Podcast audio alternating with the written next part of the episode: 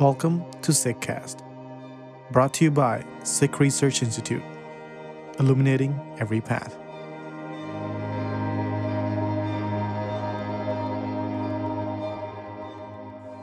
Introducing Paigham Goya, Expression of Love, new translations of a selection of ghazals from Bhai Nand Lal Goya.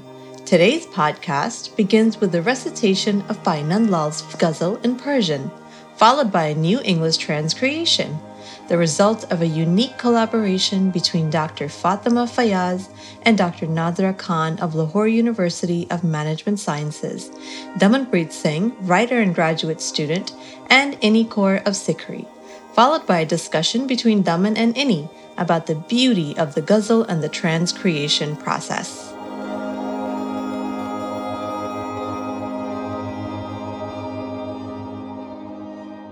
بس که ما را هست با تو ارتباط از قدوم توست در عالم نشاد فرش کردم در قدوم راه تو دیده و دل را که بوده در بساط؟ بر فقیران خدا رحمی بکن تا در این دنیا بیابی انبساط؟ دایما دل را به سوی حق بیار تا به آسان بگذری زین پل صراط نیست آسوده کسی در زیر چرخ بگذری گویا از این کهنه رباط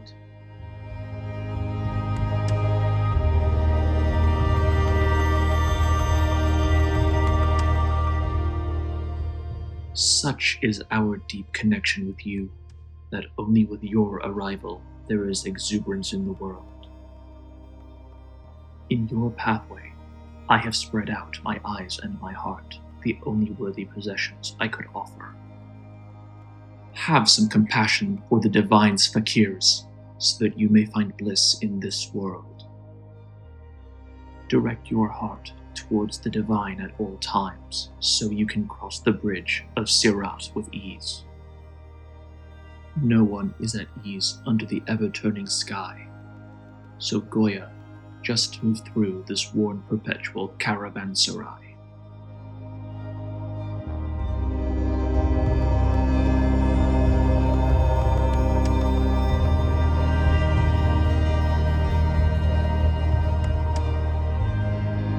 Guru. This is Inni Kaur in conversation with Damanpreet Singh again on another ghazal, ghazal number 44 from the Bhai Nand Lal collection, Diwan Goya. Welcome, Daman. I am so looking forward to having this conversation with you today on this particular ghazal.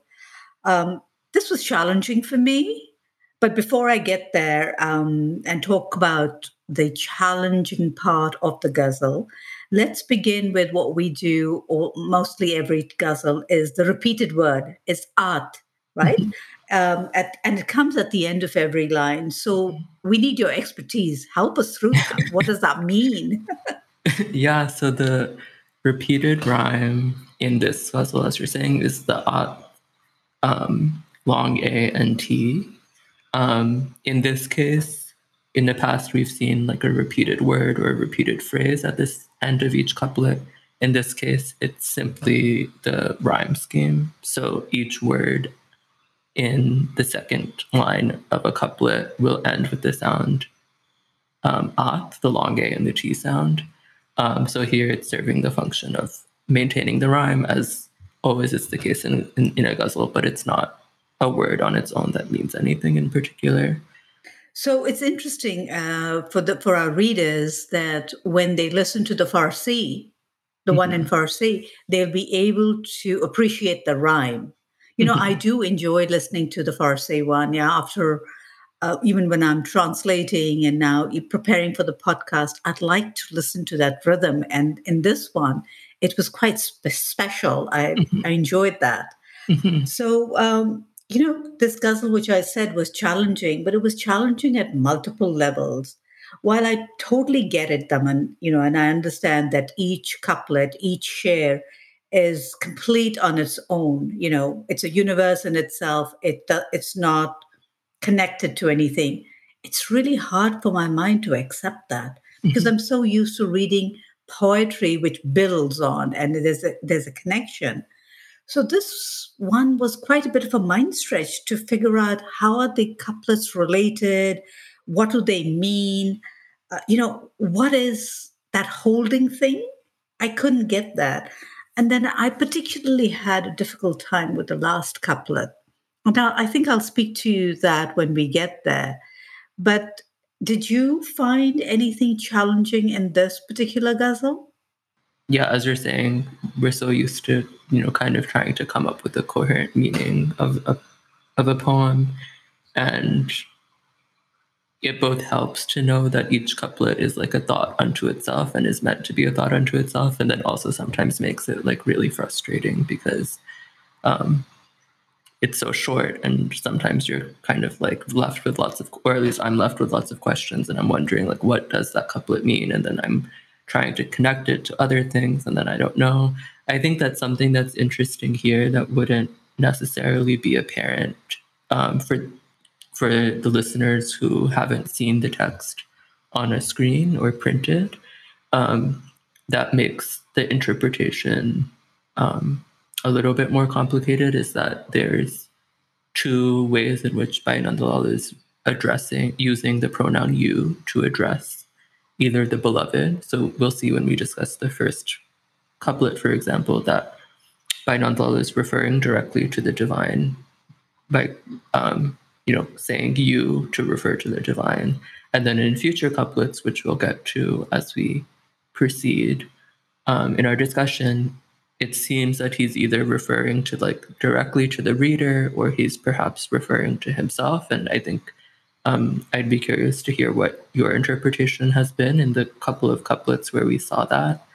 Um, because, of course, you know, when, when one is listening, um, it might seem that the you is always referring to the divine, for example. In the written, we've tried to make that distinction by capitalizing the y when Nand Lal is referring to the divine, and then lower having the y in lowercase when he is referring to um, anyone else but the divine, um, which makes it a little bit a little bit clearer um, when one is reading on the screen or on the page. Um, but it makes it certainly makes the interpretation a little bit more difficult. Great point. I totally missed that. You know, otherwise, the readers would have had a difficult time uh, figuring that one out.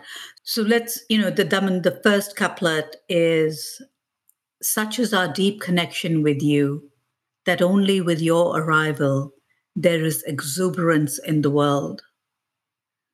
You know, while I understand the use of R and how Goya is including all divine lovers in the opening, it made the first couplet for me a little less intimate. I think I if if I could or if I would or if I, you know, could take the liberty of translating it as such, such as my deep longing connection with you, that would have been, you know, more close, was a lot more intimate than are. You know, I understand the openness and everything. And in the second line, um, I know the we have the word is that only with your arrival, but I think in in Farsi the word is footsteps, right? Um, and I understand. I don't know whether your arrival and your footsteps, if there's a difference, but Mhm. for me, the meaning conveyed by footsteps, feet is very powerful. It's very visual and symbolic of something about footsteps. You know, for me, it has a much deeper meaning. I understand why we chose arrival, but I'd love to hear your thoughts um, on, you know, arrival versus footsteps and what you what you think about it. Yeah. Um, on the on the first point, um, in terms of the use of the word our um, instead of my, which was a discussion that we had as a team um, when we were doing the translation. And I think it would be entirely fair. You know, we would have to ask um, Fatima, who's an expert on Persian literature, um, to kind of confirm this. But I think it would be entirely fair to use my instead of our um, mm-hmm. because of the conventions of Persian poetry. So I think there is some ambiguity here, um, which might come through in the original Persian that doesn't happen in the English because of the way in which mm. kind of pronouns work in, in English. Um, of course, the question is, you know, is it both? Um, and then if it is our, is it, as you're saying, um, including kind of all lovers of the divine?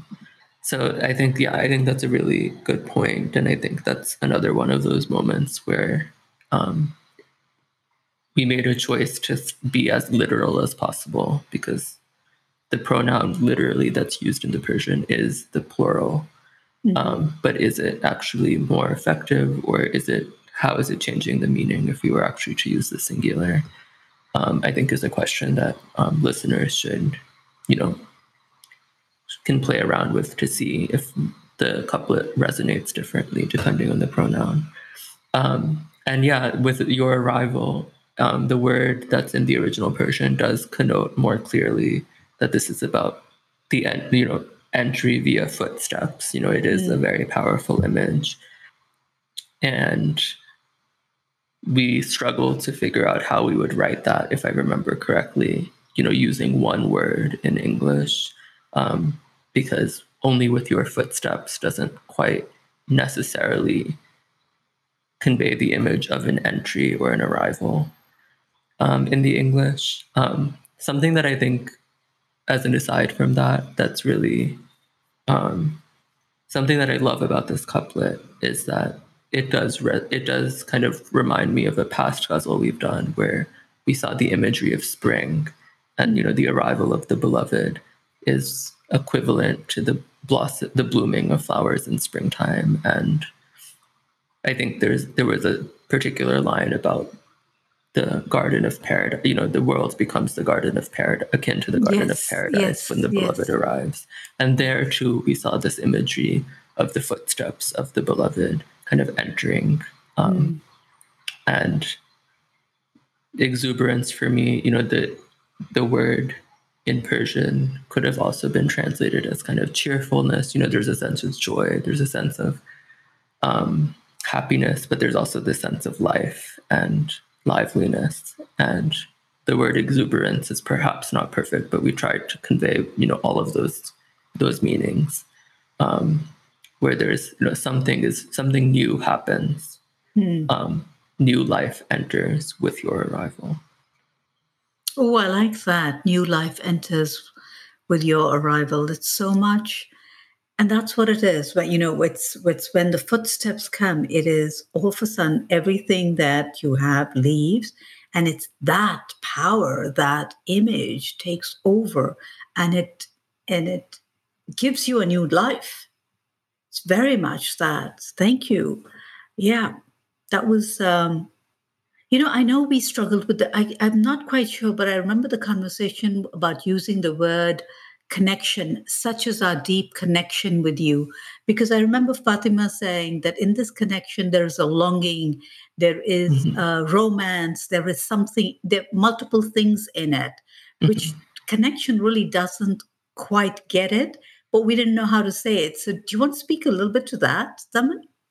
Yeah, I think that this is another case, perhaps, where we erred on the side of being literal um, rather than maybe straying too far to convey kind of multiple meanings.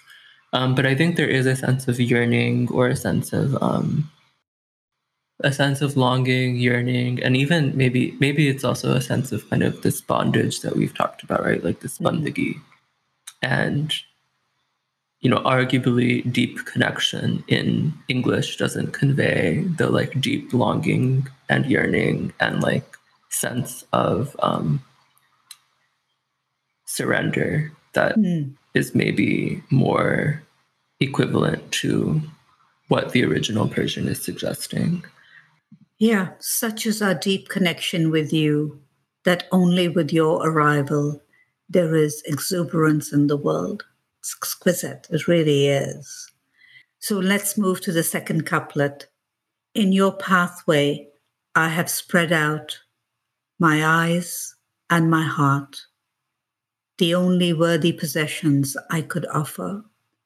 Daman, this is just pure, pure love. You know, I mean, I just like, yes, I just melted. And for a lover, what else can they really offer the beloved? They have nothing else except, you know, their heart and the eyes that they long for that vision. And I, I'm reminded of Sohni and Mahiwal, where she says, she pleads to the river, to the fish, don't eat my eyes because in my eyes resides Mahiwal. Mm-hmm. So the eyes are so important and the heart is just there for a lover, there's nothing else. There's nothing else they can offer the beloved. Um, their lover, their mm-hmm. love. So, your thoughts? Yeah, I also love, love, love this couplet. There's also the a similar line from Farid that I think we've talked about on this podcast, um, which is similar to the one that you just recounted, where um, I'm not going to be able to translate it exactly, but it's the image of the crows kind of eating his flesh and he says you know don't you know leave my eyes because i you know want to see the beloved again um, mm. and then uh, there was that line that we talked about at length in a in a previous podcast also about kind of the smile of the beloved acting as the kind of ointment that soothes the eyes of the men whose hearts um, carry the divine secrets. I'm not exactly remembering the words. Um, but this imagery that we've seen repeated of the eye, the connection between the eyes and the heart. Um, what exactly is that relationship? Um, I'm reminded also of another poem from Lisel Mueller that I was looking at that came I came across this week that I'll read. But it's called The Middle Distance and it's it's um, the middle retreat- distance. Mm-hmm. Okay.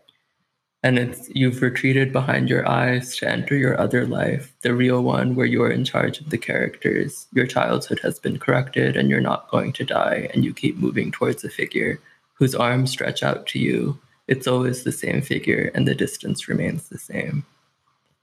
Um, which I think is a really beautiful and potentially cynical poem.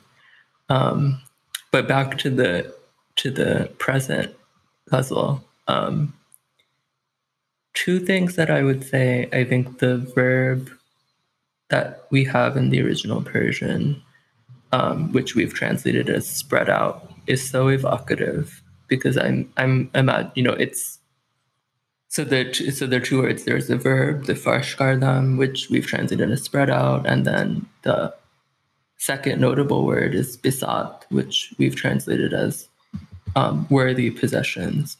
But the imagery suggested by both of these words is kind of you're spreading on the floor, you know, spreading around you on the floor everything that you can, kind of. I am I'm the image that comes into my mind is like you're kind of in a shop in you know somewhere in the subcontinent and you have the guy who's at the shop, you know, taking out all the things and showing you and spreading them on the floor and everyone's sitting on the ground and you're looking at the shawl or whatever you're buying. You know, this imagery of like abundance and this imagery also of um, you know, there, it's it's a, it's a very intimate image in my mind in terms of you know, I've laid out everything I can for you, um, and the only things that I can lay out for you are my eyes and my heart. Um, so I, I yeah, all of which to say I really love this couplet also. Yeah, Yep.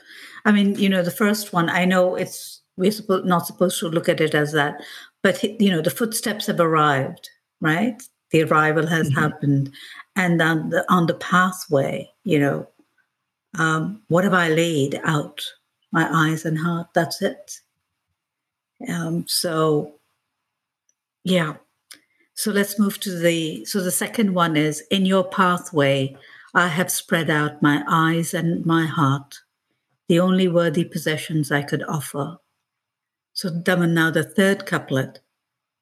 Have some compassion for the divine fakirs, so that you may find bliss in this world. Now, you know, of course, Daman, you know, who is the you in here, which I wanted to ask you. But also, you know, we intentionally did not translate fakir as there's no English word in the that can truly capture the essence of fakir. And I did, I know we talked a lot about the word choice of bliss, uh, you know, whether it was happiness or what, but, you know, bliss to me is anand, that happiness. It's not happiness, it really is an internal contentment, which is not dependent on anything external. And what the fakirs, for them, they are not going for the happiness. They're going for that inner contentment, that bliss, mm-hmm. that serenity, that whatever it is. And that's why I thought bliss was the more appropriate word for for this. I know this couplet is open ended, so you know, go for it. Who is the you here? I have no idea. I really don't know how to interpret this couplet. I think I want to ask you a question, which is um, how you would understand and um, explain fakir, which I would understand as. Um, I think in my mind, there's like two associations with the word fakir. It's this association of kind of um, one who is um, without belongings and also one who is devoted to the divine, right? The divine, you know, so there's this image of, you know, we've had Garib in, in previous levels, this image of kind of being without, you know, material possessions. I, mm. I'm when I think when I see the word fakir, I'm thinking something similar to this and this idea of devotion. So I guess I would ask, you know, how you would explain um, the word fakir, and then then maybe we can talk about how confusing this couplet is a little bit more. Right. So for me, fakir, because this is, you know, we've got divine fakir, you know, it's in the cup. So it's very clear. So this is not just an ordinary fakir. These are the ones who've devoted their lives to in the pursuit eh, of the divine into in so therefore have compassion on them because they are in your search they are on your path um, that's the way i would interpret uh, oh. So you're okay, so you're interpreting the first line as Bhai Nand Lal referring, addressing the divine. Yeah. Yeah. Okay. And, and, and, you know and you know the first one was he's bringing our deep connection with you. So so he's addressing now again the divine you know have some compassion for the divine fakir because Bhai Nand Lal is probably associating himself as a fakir. Yeah. So that whole open thing you know uh, incorporating all the divine lovers that vastness that comes in it's not only just about me it's all of us all the ones who are on your path give us some compassion yeah so that's okay so i was interpreting it and i think i'm wrong so but i'll just share it to share with you and with everyone else so i kind of was in, trying to interpret it as Bhai Nand Lal referring to the reader we're telling the reader, we're asking the reader to have some compassion for the divine fakir so that they may they may find bliss in the world. And that confused me because I wondered, you know, who are the fakirs then? Mm. Um, that and who are who is the reader and who is the figure? What's the distinction between the reader and the figure? So I I mean I I don't understand exactly the second line. Right. Um, and that's why for me, the second line is instead of so that you may find bliss in the world. For me, it was more so that they may find bliss in the world. Mm-hmm. That to me was a little bit more coherent with what I was thinking. Um, because that, you know, the compassion for the divine fakirs, why the compassion? So that they may find bliss in the world. Mm-hmm. Because that's what they're seeking. But, you know, this you just threw me off yeah, and you threw me off. because so if the um the verb tense in the Persian is um the singular, the second person singular. The implied subject in both of the lines is you, the singular you. So now I'm wondering is it that I mean, it's not, it, can't be that he's talking to the divine and saying, so that you, the divine, may find bliss in this world. You know, that can't be it. Right. Um, but I think your interpretation of the first line makes a lot more sense in terms of him um, referring directly and talking directly to the divine in the first line, and then switching the object of his, or sorry, switching the audience of the second line in this couplet. I think that might it might be that that's what's happening. Um, So how is it in the in the first C? How is it in the in there? Is that it's cle is it clearer there? it's not clear to me. Okay. Um, but it might. Um, the difference also in the sentence structure is so the grammatically, and Fatima will have to tell me if I'm wrong. But there's a difference between in the grammatical structure of the first and the second lines in this couplet. The, and we've done it and in the Persian too, there's the exclamation point after the first couplet, after the first line rather in this couplet. So it is an imperative statement. The 1st line, it's a, um, you know, it's the it's the um, grammatical form one would use if you were saying, you know, um, go eat or something, right? It is a, it is an imperative. It is a command. It's a command directed at someone and then the second line is in the subjunctive, which would be the tense to express um, doubt or possibility, etc., etc. So the grammatically, there's t- a slight difference between the two lines, though he is referring to the second person singular in both. So all of which to say, you know, I remain confused about the line, but maybe that helps. Oh boy. Okay. you no help, Daman.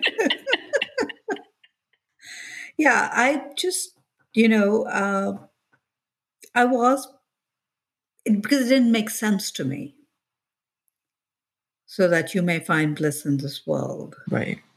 so that we, not even we, you know, have compassion, could be we or they. But here it is the divine fakirs he is addressing. You know, he, I mean, he's talking to the, at least in my in my thought process, I feel he's having a conversation with the divine. He's asking, you know, have compassion on them. You know, just give them something, mm-hmm. the bliss. That's what they're seeking. But well, Right. that's going to be open ended. We're no help to our readers there. Right. Or, I mean, the last question is he talking to himself? So if he's talking to himself, how would you Is have compassion? Himself? I'm sorry. So is he telling himself to have compassion for the divine fakirs? So that he may find bliss in this world. So that he may find bliss in the world by having compassion for the divine Right. fakirs. So the idea is when compassion enters, you find bliss. hmm That doesn't quite work. hmm compassion enters um yeah i don't i'm not quite sure about that Yeah. because bliss is is a very different uh compassion is part of bliss contentment serenity they're all parts of it bliss is something quite different hmm so But I think so. Um, not to dwell too long on this one couplet, but I think that, yeah, I don't know who he's referring to. I think the other significant thing here is this world, Darin Dunya. It is Mm. specific to this world, not that world or whatever, right? mhm. Um, and I think that might be, you know, of course, that's how we've translated it, but drawing attention to that might also be important in terms of trying to make sense of if the divine's figure is somehow um, of, but not, you know, in, but not of this world or something, right? Mm. um, there seems to be some sort of relationship that's being pointed to between the divine figure and bliss in this world rather than elsewhere. Hmm. Yeah. I didn't pick that up, but yeah, I can see it now. that, that this world is important, bliss in this world and not in, in the world next, you know, Mhm. hereafter. Mhm. It's very much that there. And I think that might connect, help me with the fifth one Yeah. couplet. Good point. So we move to the fourth couplet. Direct your heart towards the divine at all times, so you can cross the bridge of Sirat with ease. Daman, you're going to explain what this bridge is, right? All about to our listeners? Yes. Because you're better at that than I am. So the Bridge of Sirat, I'm not an expert by any means, um, but as far as I understand it, the Bridge of Sirat is um, the idea in Islam that one cr- crosses a bridge into paradise, and from what I understand, um, those who do good deeds or are um, again not an expert, but kind of the righteous, those who are righteous will cross the bridge with ease into paradise, but those who aren't kind of will fall off the br- bridge into hell, into the depths of hell or whatever. That's my crude understanding of the Bridge of Sirat. I'm curious about um, how we might interpret this couplet in light of, as the listeners will see, but I've already heard, kind of the image that we see of the world in the last couplet, but also now that I think of it, in the previous couplet with this um, idea of how one might find bliss in this world. Um, I I yeah wonder if yeah, I wonder if this bridge of Sirat is, you know, in Gurbani we have the world ocean. mhm, right? How do you cross the uh, the the the world ocean with ease? It's basically living in Gurbani. It's living an elevated life, mhm, a life where you know you you know your purpose, you are connected, and you are living in that consciousness. So, uh, but it is what I do like is that direct your heart towards the divine at all times. I mean, that to me is Simran. So in Simran, you will cross, you know, you will cross the world ocean um, easily. mhm. I mean, if I had to translate it and, and you know make sense for for it for myself, I said yes, I get that one. Mhm. Um, and but you know because I also know he's he's using the the terminology of the Sufis for a particular reason because he's speaking to a particular audience, and this is that genre. Mhm. You know, so um, that's that's fine. But what else would you finding in this ghazal that, I mean, in this share? Can I diverge from the ghazal and um, read Puran Singh? That might help us. Puran always helps us. Puran Singh always raises our consciousness. so maybe if I read a little bit from Spirit, Spirit of the Sikh on what Puran Singh has to say about Simran. Simran of some kind no one can escape. If it's not the face of God that one recalls and remembers, it'll be the face of woman, of man, a friend, an object, some desire, ambition, even lust and greed that man shall have to remember and repeat to himself. Okay, skipping ahead a little bit. Simran is the law of love. It's the holy manifestation of God in the matrix of matter.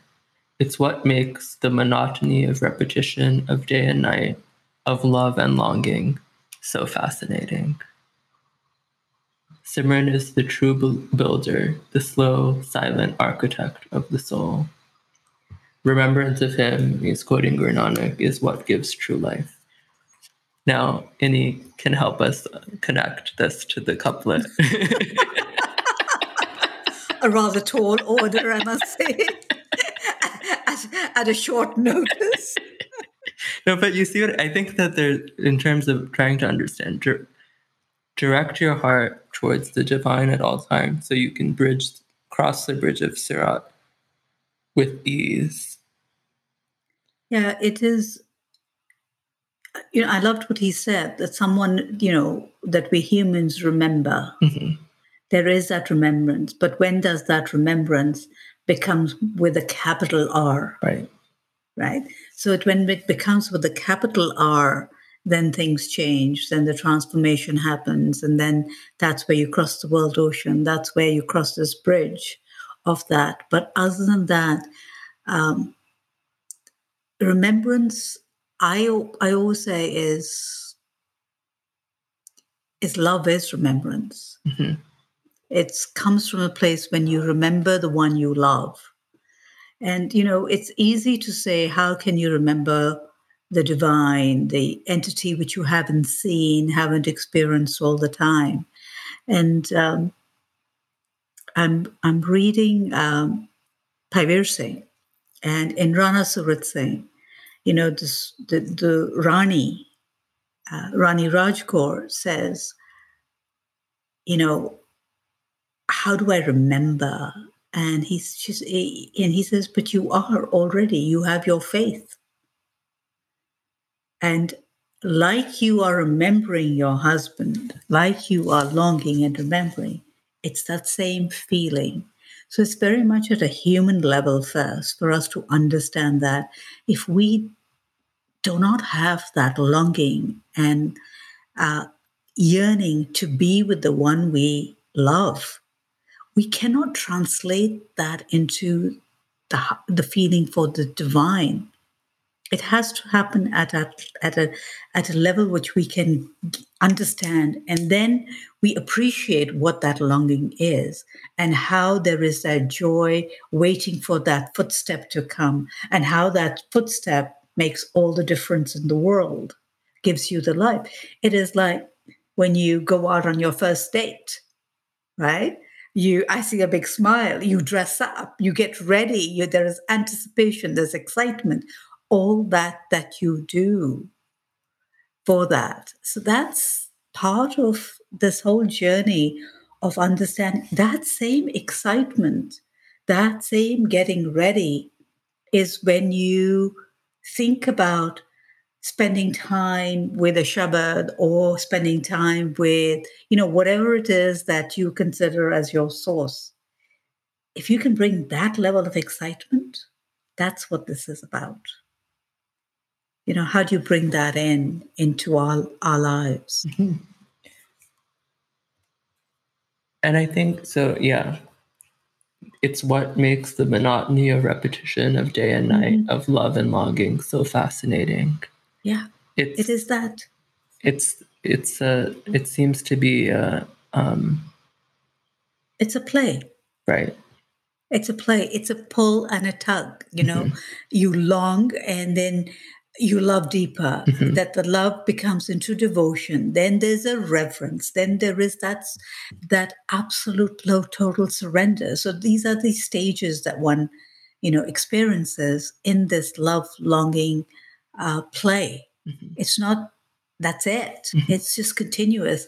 And the deeper the love, I mean, not deeper, the more you love, it uh, in uncovers some much some things much deeper that you don't even know Mhm. which are in the subtle mind Mhm.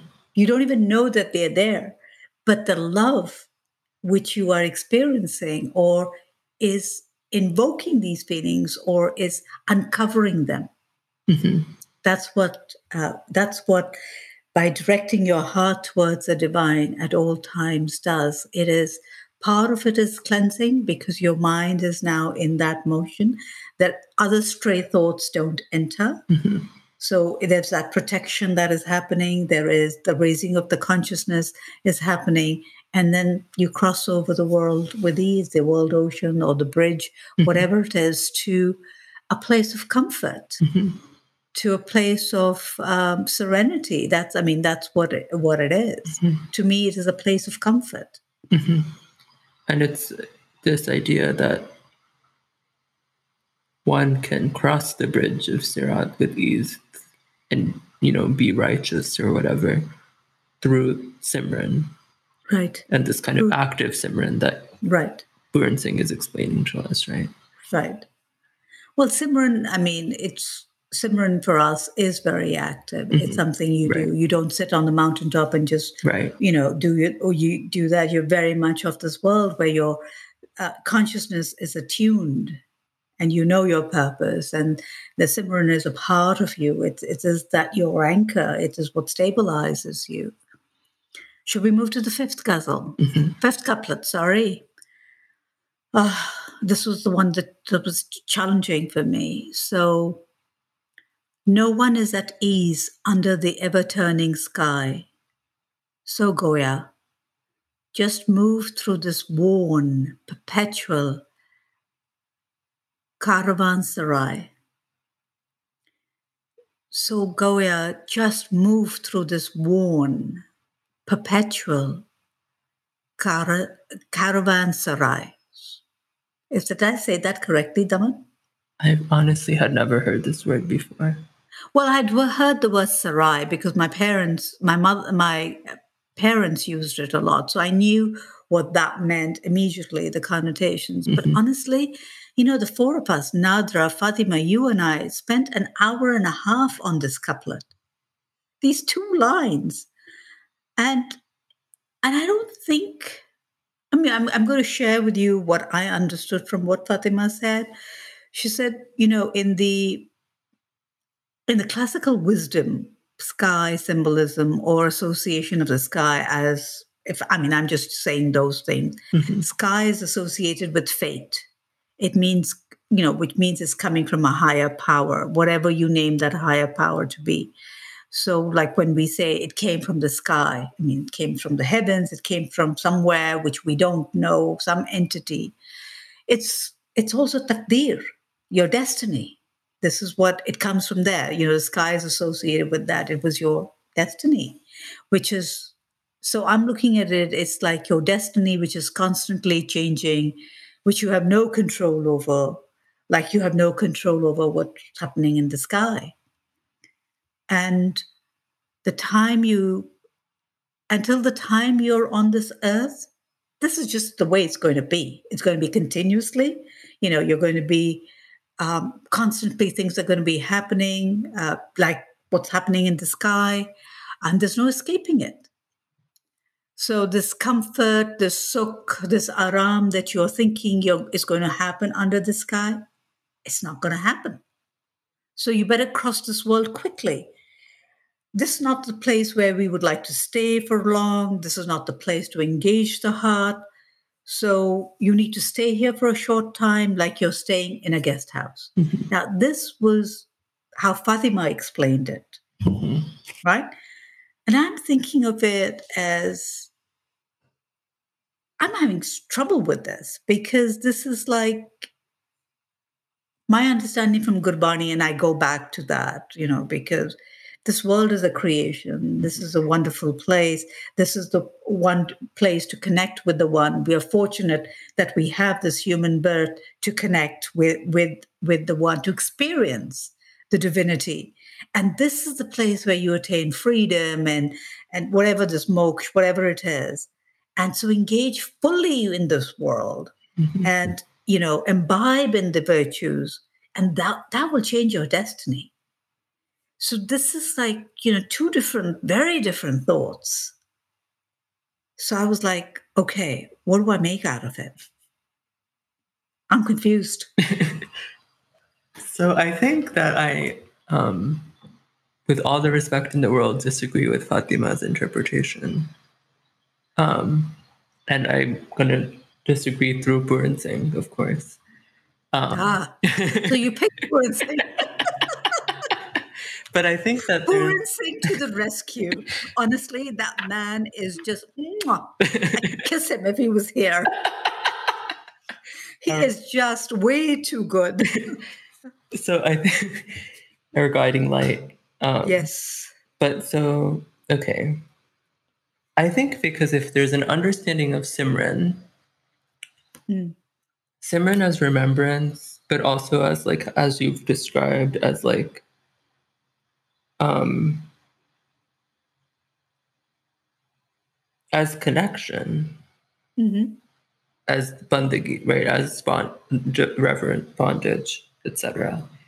Um, but okay, so if if okay, if Simran is this idea that um, this kind of active remembrance that happens through one's life, through one's labors, um, he has a line else. I think it's Puran Singh has a line elsewhere that um, you know at SikhRI has been um, talked about a lot. I feel like over the years, but the Simran as labor, as this, uh, Right. you know, not the Simran of the Bhakts who go in, on the mountain, as we were just discussing, um, but this kind of active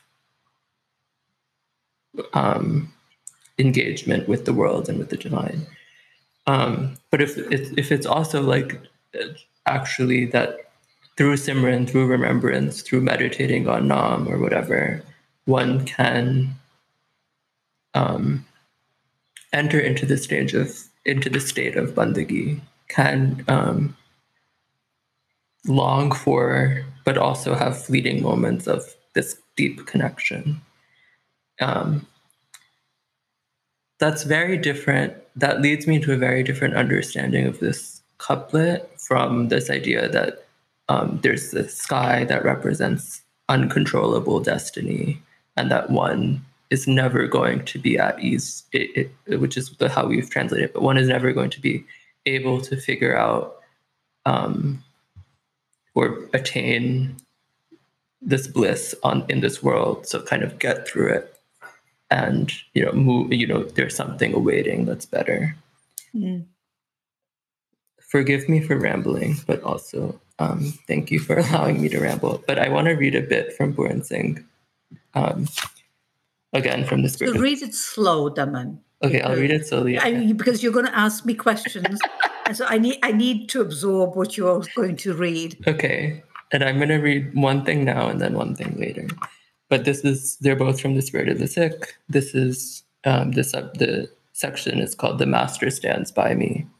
Mm. I wish to I wish to hear again a word from those holiest of the holy lips of Guru Arjan Dev himself, as did once my forefathers of in the Punjab. I panted for it, I thirst for it, I cried like a child. I wished to see him, the sweetest minstrel of divine love who lived with us once, and spoke to us with the sweetness that no one has since been capable of bestowing on us. Would he meet me? Where is he gone? Where dwells he now? Messengers robed in white flames came in and took me into a little bright, fragrant, sweet retreat in my own house. There was the treasure of his songs. I fell down speechless at the feet of the song, at the feet of his disciple, who had given me that treasure and also the zest in my soul for its pure light and the feet of the Master. The white robed messengers lifted me up, and these angels made me sit by the treasure of song. I felt at that entranced, blessed time that I was sitting by the side of the Master himself. The angels sat in me and opened the book of songs, and they read, and I listened. I felt Guru Arjan Dev came in response to me as he had blessed my ancestors of the Punjab. So he is still with me. I felt deeply comforted. Now it's difficult for me to read this and not both see the materiality of the description. This is, you know, this isn't pure metaphor. Um, we've talked about Byron Deer Singh on the podcast in the past, Mhm. but you know, there is um, there is a materiality to the to the beauty of the language where by where sorry Puran Singh is like allowing us to glimpse something that he has experienced in a very real tangible way so i think like i'd like to take that very seriously um but it's hard for me to read this and especially at the the very end um I felt at that entranced blessed time that I was sitting by the side of the master himself. You know, it's hard for me to read this and not have a different interpretation of this couplet where it's where is there is you know there is this image of the sky that continues to churn and the metaphor that's suggested in this line we should note for our readers um, for the sky is kind of this image of a wheel that turns and turns and turns and all of us are under the wheel and he's telling himself, you know, move through this way station, this kind of worn perpetual, which we also could have translated as time worn or kind of, you know, suggesting, um, su- suggesting something that's old but very much bounded by time. Hmm. Um, and old in the sense of like a decaying building, perhaps, rather than old in the sense of timeless. Um, as a way in which to think about this world as kind of bounded by time, but also this understanding that there's other conceptions of time, that our understanding of time is limited in this world. And it reads to me less as kind of move through it and you know try to get over the bridge or try to cross the world ocean, but rather coming to the understanding of the boundedness of this world, but also the the knowledge that the master is always with us. Hmm. And I'll, you can respond. I apologize for talking so much, but there's No, uh, no, no, not at all, not at all. I think for me it was that, you know, no one is at ease under the ever turning sky. I mean, eh, that, you know, so no one is at e- I can understand, you know, with the wheel now that you've explained the wheel, the wheel is constantly turning. And we are we are in this in this turning, which is happening constantly. But um, you know, and that's where it, you know, with the previous shares, this one was like, where is this fitting in? mhm, Because we- we're talking about this deep connection in the first one. mhm, Then we're talking about the in on your pathway, I have showered my eyes and my heart, and then have compassion on these fakirs. mhm, And then the, the, the next one is direct your heart towards the divine, because that'll help you cross, you know, the world ocean, the, the this bridge. And then we come to like the drop dead moment. mhm. No one is ever at ease under the ever turning sky. So let's just do this really quickly and get out of this world. And that's not the way I understand things. Right, right, right, right, right. So, so I'm at a, I'm at a loss here, you know, really because that does not speak to me at all. Well, Any I- way I slice it, it does. It just doesn't move me. I wonder also if it's kind of a. Um, I wonder if part of the um, difficulty with interpretation is also a, is a um, translation, a translation thing, because I don't think that there's a suggestion in this puzzle. And again, this is something that um, I'd be curious to hear Fatima's thoughts on but I don't think that there's a sense in the in the couplet of um, of kind of moving through something quickly or like passing through or I don't think okay, yes I don't think there's a sense of um, passing through. I think there's more of a sense of um, traveling you know, if a way station is somewhere that travelers rest, Mm-hmm. that's a different connotation from um, perhaps slightly different from like moving through something, Mm-hmm. the idea of traveling through something, and the world as being a place of temporary rest, but also a place where you're not at ease. But that to me is like, okay, so it's a place where I resting while on my travels, but no one is at ease on in this world. So that is like a contradiction. But is you know is that the contradiction that he's like trying to figure out or that he's pointing to? Is that there is this sense of like this is a place that one travels through and is you know if we extend that metaphor then it's you know a lot it's on the route towards something else. But that's not ne- you know but it, as a place of rest that's not necessarily that you're like on the highway and passing the exits but is actually like an exit you take for a reason you know for rest. Um apologies for like killing that metaphor. Um but if i may also read um my last Puran Singh quote of the day. Now, someone has been immersed in Puran Singh this week. I can see that.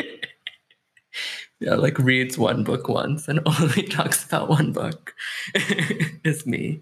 But if I may read one section from Puran Singh, I will read it slowly again. Um, so this is the section on Vand Chhakna Spirit of the Sikh, which you might translate as, you know, um, sharing what one has. Um, so I'll read the beginning, and it kind of reads as a, so I'll read bits of it. But the very beginning of the section is to share our bread and joy and attainments of God realization with all, to give a feast of our flesh and blood, to be Christ's, Buddha's, Guru's, not men only, above humanity living outside our bodies, in touch with superhumanity of the higher worlds. Okay, I'm going to read the first sentence of the next paragraph, which starts The sermon of political economy is expression of estrangement of man from man systematized, justified, and perpetuated. There is no political economy in the kingdom of love. The father of the family strives to feed his children. In love, it is to seek no kingdom for itself. It is to confer kingdoms on the poorest. It's to rob no one. Robber, robbing others is what constitutes the art of empire founding. Conserving wealth for oneself is to make many die of hunger. Mm. Okay moving, I'm um, skipping ahead a little bit. Bequeath to your children the kingdom of freedom and its rapture only, not the sickness of the sense of property. The best law is of love. The best service is of labor in love. The best thought is the emancipation of man. The best justice for man to man is unselfishness. The best manners are incessant giving of the self away and incessant forgiving. The best ethics is melting away, melting away into the into love of ideal beauty. Your surplus belongs to anyone who may need it. Which, you know, is relevant in um, as Sikhs, where so many wealthy Sikhs hoard their wealth. But moving on, true union is in feeling, in the soul, neither in the mind nor in the body. And here's why I'm reading all of this. The world is an inn on the road of perfection. Knowledge is not so covetable a property for a true man as a flame in his heart which might consume the dross of his self. And that word dross I had to look up, um, but it suggests like waste. Um, so read that la- uh, the second last line. Just it, it is a perfection world. What was he? What did he say? The world is an inn on the road of perfection. Knowledge is not so covetable a property for a true man as a flame in his heart which might consume mm. the dross of his self. The next line I'll read, but maybe we won't talk about it. But all friendships take place here in one little point where our souls touch and come in contact with each other. Do not try to embrace the whole circumference. That one shining point, point is of great reality of things. But the end line, of course, reminded me of the, the this couplet. Mm. Um, and I think it's interesting that he has this image of the world as this end, which again I think is like very similar. And I wonder if like he's also you know consciously alluding to this ghazal. Um, but this idea that the image of the inn, the world is in, the world is like temporary way station, comes in a section about this very material act of sharing one's mm. um, if not, I think it's actually not sharing one's belongings, but actually not hoarding one's belongings, which is, I think, maybe slightly different. Um, but this image coming in this section where you have this very kind of material um, meditation on the nature of wealth and the nature of what one ought to do with that wealth, which is to say, which is, you know, not keep it and then this image of the inn. You know so i'm trying to work with all of these to try to understand this couplet but yeah maybe I'll we we there. need a date with Painan. that's what we need. Devin, can you just arrange that please? Can i ask him? I'll ask him because we could go circles of it and at the end of the day is I don't know what that means.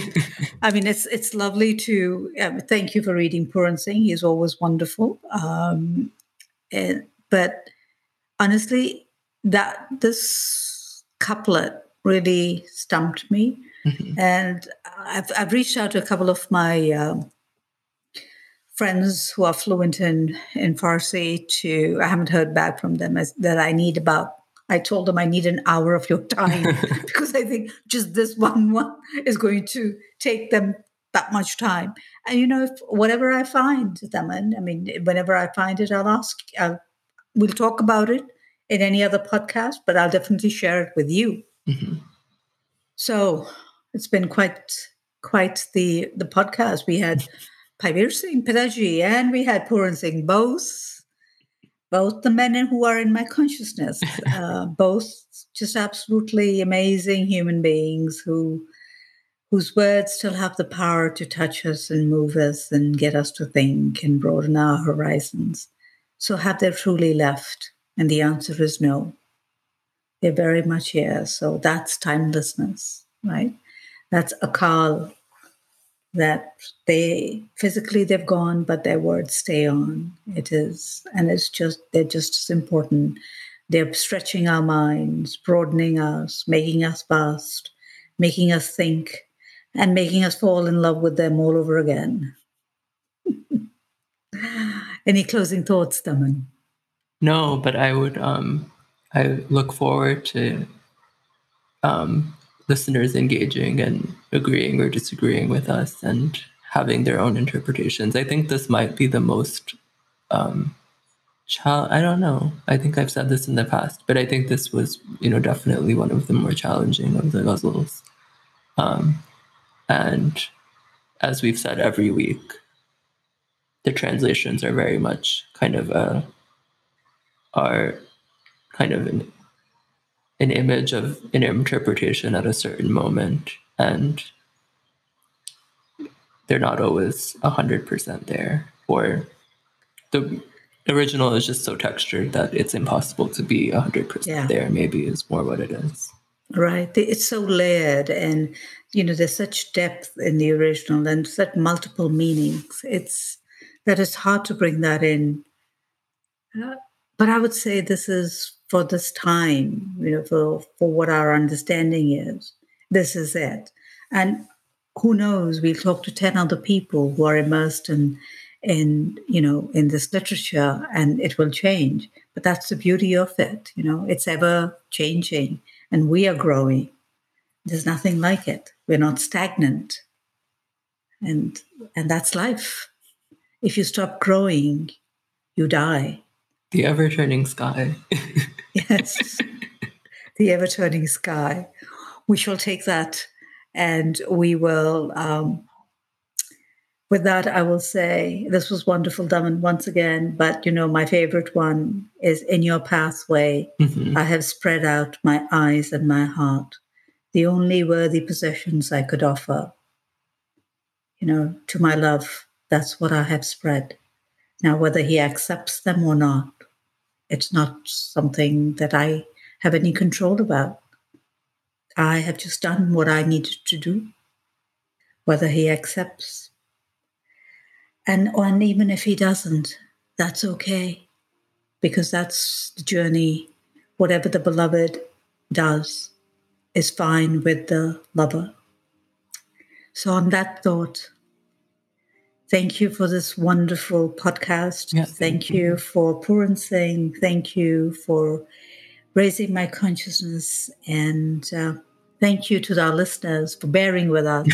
and honestly, you get snippets of every you know all what's happening. Some things which we don't even know we're going to say it comes out. So thank you for that and being kind to us. You know your emails mean a lot uh, and they are you are so generous. Um, thank you. All right. So guru fateh everyone.